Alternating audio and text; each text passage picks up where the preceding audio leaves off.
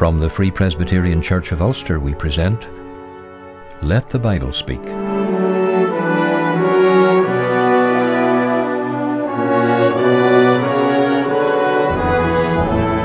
It's good to have you join us today as we spend time around the Word of God, preaching Christ in all His fullness to men and women in all their need.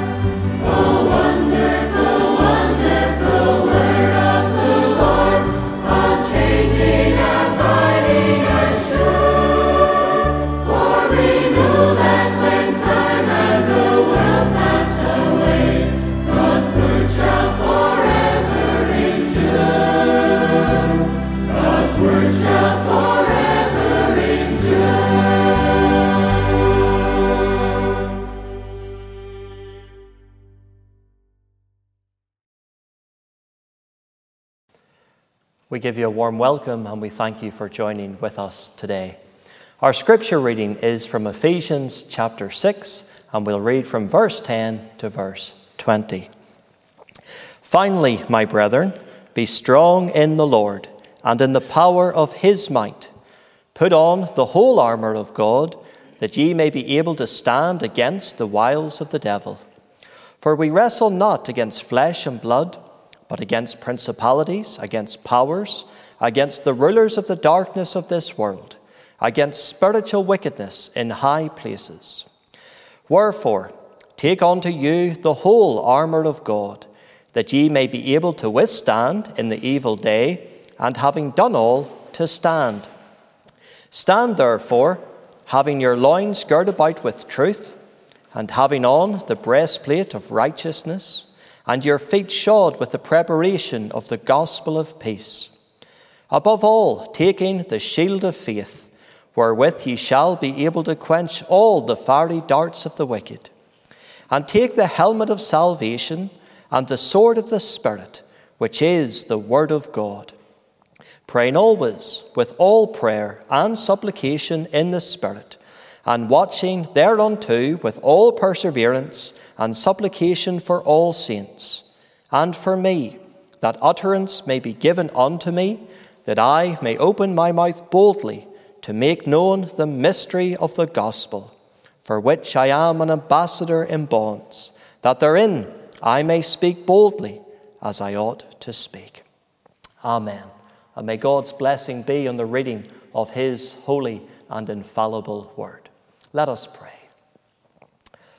Most gracious and loving Father in heaven, it is with joy that we approach unto Thee this day. We confess that in us dwelleth no good thing, but we come to Thee solely through Jesus Christ our Lord, our Saviour, our Redeemer. We thank Thee that He is the way, the truth, and the life. We rejoice that He gave His life, that ransom for many, on the cross of Calvary, and that He died the death of all deaths so that we can live in Him. As we gather here tonight around Thy Word, we pray for Thy blessing. We pray for Thy nearness. We pray for Thy Spirit to make the Word of God effectual in each of our hearts. We're so thankful that we do have a Bible and that Thou hast revealed Thyself to us through it. But Lord, we pray now as we come into Thy word that Thou would speak to us, that Thou would challenge us, that Thou would build us up in the most holy faith.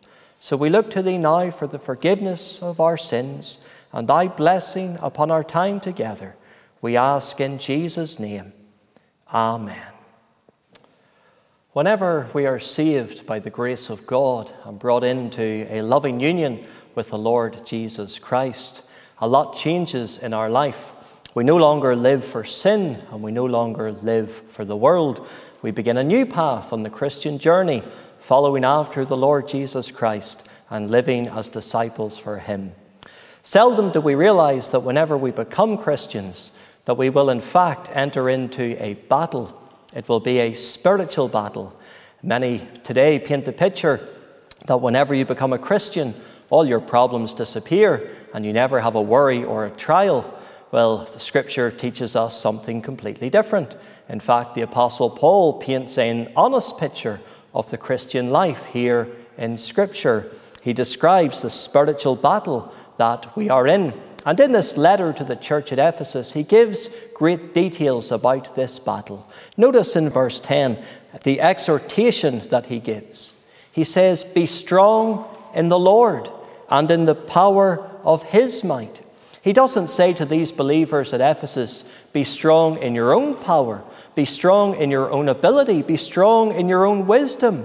No, he directs them to the Lord. Be strong in the Lord and in the power of his might, not our might, not the might of a mighty, sizable congregation, but be strong in the Lord and make him our strength. And then in verse 11, he gives an instruction for this spiritual battle. He says, Put on the whole armour of God. He encourages the Christians that for this spiritual battle, the Lord has provided spiritual armour. We're not left alone. We're not left defenseless. We're not abandoned. The Lord has provided an armour for us. And Paul says, put on the whole armour. That is every single piece of the armour. And then he gives the reason why in verse 11 that ye may be able to stand against the wiles of the devil. Paul says this is why you need the spiritual armour. This is why you need the whole armour of God so that you can stand against the devil. By implication, what Paul is saying is that if you don't have on the whole armour of God, you won't be able to stand against the wiles of the devil. And then he gives that solemn reminder in verse 12 For we wrestle not against flesh and blood, but against principalities, against powers, against the rulers of the darkness of this world, against spiritual wickedness in high places. On our own strength, we can't stand against these things. But the Lord has not left us alone. He has given us wisdom. He has given us the armour of God that we can put on. And the Apostle Peter, he spoke something similar in 1 Peter 5, verse 8. He warned the believers. He said, Be sober, be vigilant, because your adversary, the devil, as a roaring lion, walketh about seeking whom he may devour. And of course, that's what the devil wants to do. He wants to turn us away from God. He wants to create unbelief in our heart. He wants us to succumb to temptation. He wants you and I to abandon the Christian faith, which is why it's so important. We have on the whole armour of God. Now, this is not a truth that is merely applicable to the Christians at Ephesus in the first century. What has been written aforetime is written for our learning, and there's great spiritual truths for us to glean from this chapter. We don't have time to look at the whole armour of God here today. We're going to look at the sixth piece of the armour. The Apostle Paul says in verse 17, he says, And take the sword of the Spirit, which is the Word of God. And it's the sword of the Spirit, the Word of God, I'd like us to focus upon here today. Five short headings to leave with you. First of all, let us notice the provision of the sword. The provision of the sword. Now, the imagery that the Apostle Paul has created here in the mind of the reader is that of the Roman soldier, that the believers at Ephesus and in the surrounding regions would have been very familiar with. The soldier with his helmet, with his breastplate, with his shield, and with his sword would have been a very familiar sight to the reader. Well, imagine that soldier as he signs up for the Roman army, not being provided with any of his armour. It would have been a most unlikely circumstance. And so it is for the Christian as we come and join uh, the kingdom of God, as we join the Lord's family and indeed the Lord's army. The Lord provides for us the spiritual armour that we need for the spiritual battles. So God has provided you and I with a sword for the spiritual battle. And we're not left to wonder what this sword is, we're not left to imagine or create our own sword. God tells us the sword of the Spirit for the battle is the Word of God. Now, this book that God has provided, the Holy Bible, is a book that excels all other books because it has been provided by God Himself. In 2 Timothy chapter 3 verse 16, Paul says all scripture is given by inspiration of God, that is breathed out from the mouth of God. So the sword that God has provided us for the spiritual battle is His own word, breathed out from His own mouth. Now, sadly, today many attack the Word of God. They attack the sword that God has provided for us. They try to tell us that the Bible is a book invented by men. They try to convince us that it is a book of fairy tales and make believe, but it's not, dear friend. This is the word of the Lord. Psalm 68, verse 11 tells us, The Lord give the word. And, dear friends, the means of communication that God has to us today is the word of God, and that exclusively. So we don't need to arm ourselves with anything else. God has provided for us his Word. And can I say, He has provided this book exclusively.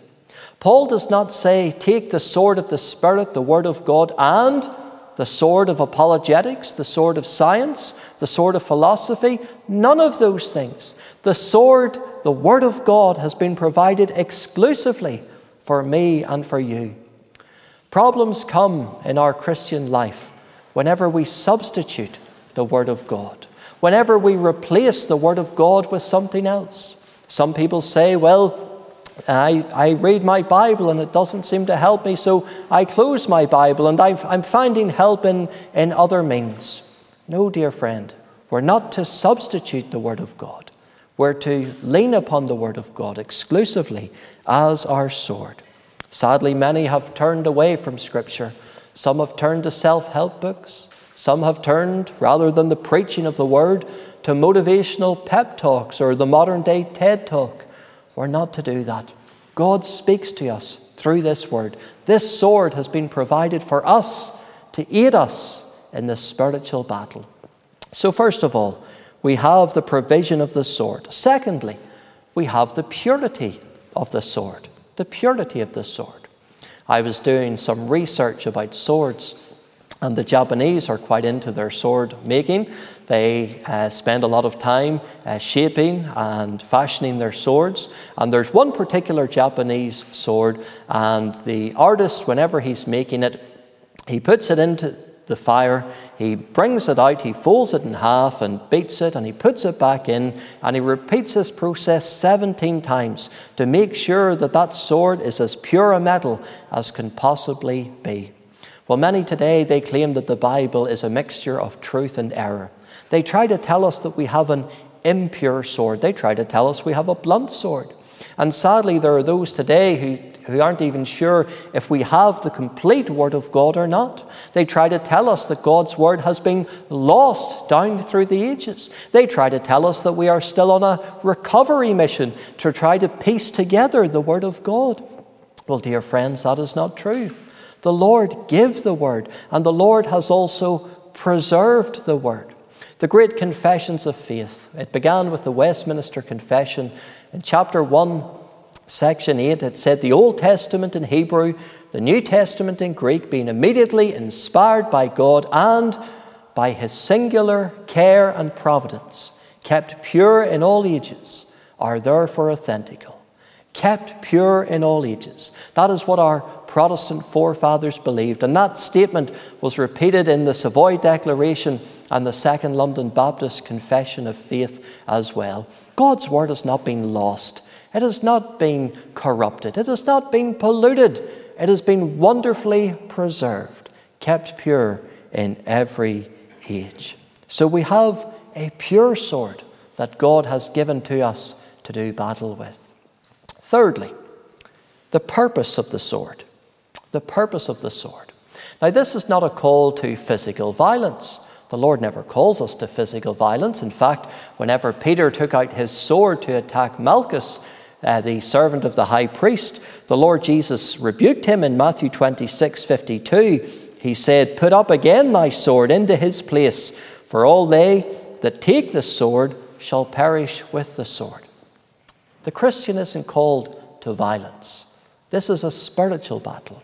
And there's two purposes for God giving us this sword. First of all, to protect us. In James chapter 4, verse 7, we are told, Resist the devil, and he will flee from you. Well, how are we to do that?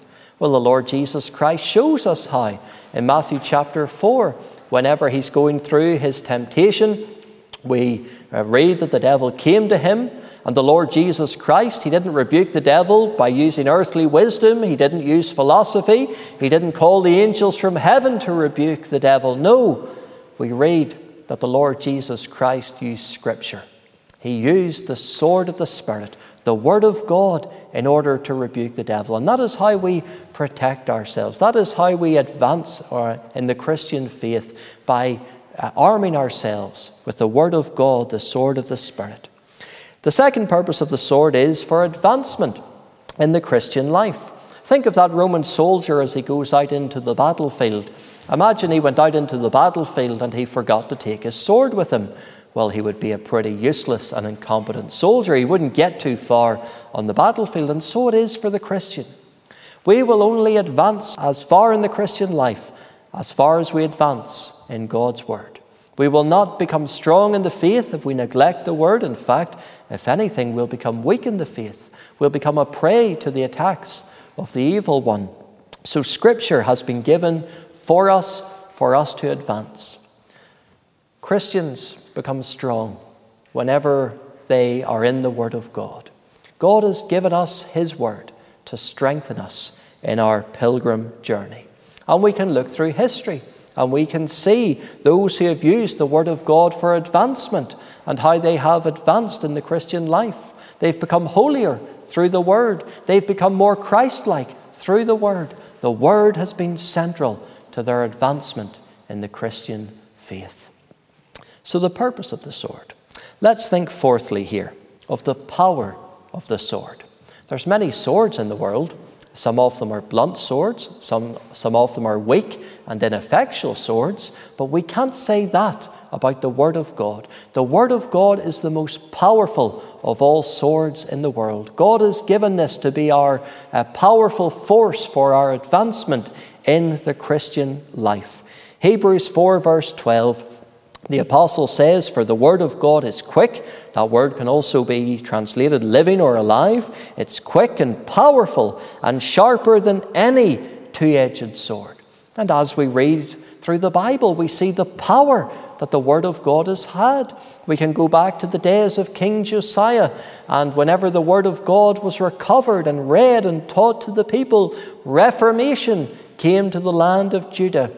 We can think of whenever Ezra preached the Word by the water gate, the people wept because the Word of God came with power and it brought conversion, it brought repentance, it brought change. We can think of whenever Peter preached the Word of God on the day of Pentecost, 3,000 souls swept into the kingdom. It wasn't the Word of Peter, it was the Word of God that he preached to the people. And we can look at countless revivals down through the centuries. And what has been the focus of them all?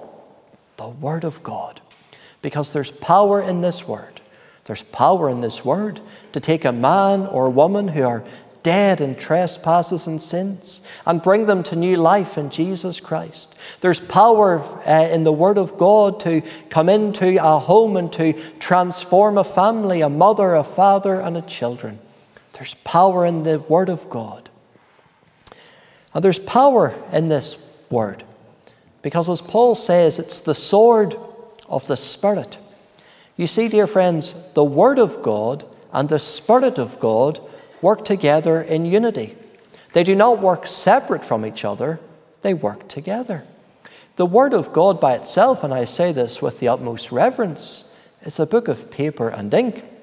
Many people can read it and not be changed. You need the Holy Spirit to make the Word effectual in those who read it and those who hear it. And likewise, the Holy Spirit will not work in the hearts of men or women who do not have the Word of God, who have not heard it, who have not read it. The Word and the Spirit work together. The Apostle Paul asked the question how can they believe on Him of whom they have not heard? And very simply, a person cannot believe on Jesus Christ without the Word of God. That's why it's imperative that we get the Word of God out amongst the nations. Why we get it to our friends, our families, our neighbours, so that they can hear the good news of the gospel. That's why we invite people under the sound of the preaching of God's word, so they can hear about the blessed Redeemer and only Saviour of sinners. So there's power in the word of God. Fifthly and finally, let's think of the prevailing of the sword the prevailing of the sword. Many swords have been wielded in battle, but not all of them have prevailed and been victorious. Well, God's word is a prevailing sword, it is a successful sword. Isaiah 55, verse 11 So shall my word be that goeth forth out of my mouth. It shall not return unto me void, but it shall accomplish that which I please, and it shall prosper in the thing whereto I sent it. So God takes ownership of His word. He says, It's my word from my mouth. And He gives that threefold promise it shall not return void, it shall accomplish that which I please, and it shall prosper. Sadly, today, many in professing Christendom are losing faith and confidence in the Word of God. They're saying, well, the preaching of the word isn't working anymore. The distribution of gospels and New Testaments and Bibles isn't working anymore. We need to find new methods to try and make people Christians. Dear friends, we don't have to do those things because God has given His word and He has attached precious promises to His word. The Lord Jesus Christ used the word of God. In Luke chapter 10, verses 25, and 26 when the lawyer came and tempted him, saying, Master, what shall I do to inherit eternal life? The Lord Jesus Christ turned him to Scripture. He said, What is written in the law? how readest thou? He didn't turn him to anything else except the Word of God. The Apostle Paul also, whenever eh, in Acts 17 we read, And Paul, as his manner was, went in unto them, and three Sabbath days reasoned with them out of the Scriptures. So here we see that the Apostle Paul followed the example of Christ and he brought people to the Word of God. And dear friends, that's to be our example too. We're to bring people to the Word of God because it pleases God by the foolishness of preaching the Word to save them that believe. God has given this Word to prevail in our lives. But can I say, dear friend, the dusty Bible on your bookshelf will not make you a better Christian, a stronger Christian. The Bible that you leave uh, in your car door and take into church from one week to the next uh, will not make you a stronger Christian. It is only by reading and studying and living the Word of God that it will uh, be beneficial to us. Well, coming to a close here today. The Christian is in that battle. But we're not to be weary. We're not to be defeatist. The Lord has given us His word to be our sword. We find an exhortation often repeated in Scripture. It's the exhortation, take heed. Exodus 34 12, take heed to thyself. And that exhortation is repeated over and over. Well, dear friend, we are to take heed in this evil and wicked day. But God has not left us alone. He has given us the whole armour of God. So, can I say that if your sword has been neglected, if, if the Bible has been neglected in your life, make this the day that you pick it up, you begin reading it, you begin praying over it, you begin studying it, and you begin to live it. That is, to practice it in your life. The strongest Christians are those who know their Bible, who love their Bible, and those who live their Bible. May God bless His word to you here today. Let us conclude with prayer. Our Heavenly Father, we are so thankful that we have not been left in darkness to seek Thee out, but Thou hast given us Thy word to be that lamp unto our feet and that light unto our path. So bless Thy word to each one here today. May we hide it within our hearts that we sin not against Thee. For we ask in Jesus' name. Amen.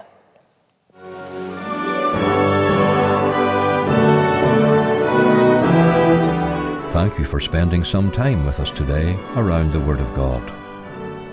For further information, visit our website at ltbs.tv. We look forward to joining with you next time as we seek to let the Bible speak once again.